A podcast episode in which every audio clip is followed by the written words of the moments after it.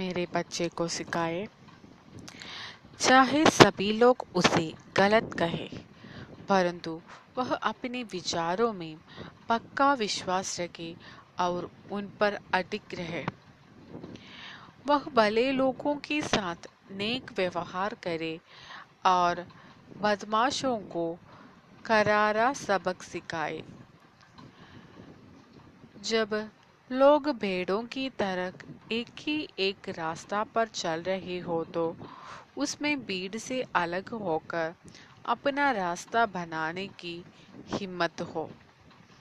उसे सिखाए कि वह हर एक की बात को ध्यानपूर्वक सुने।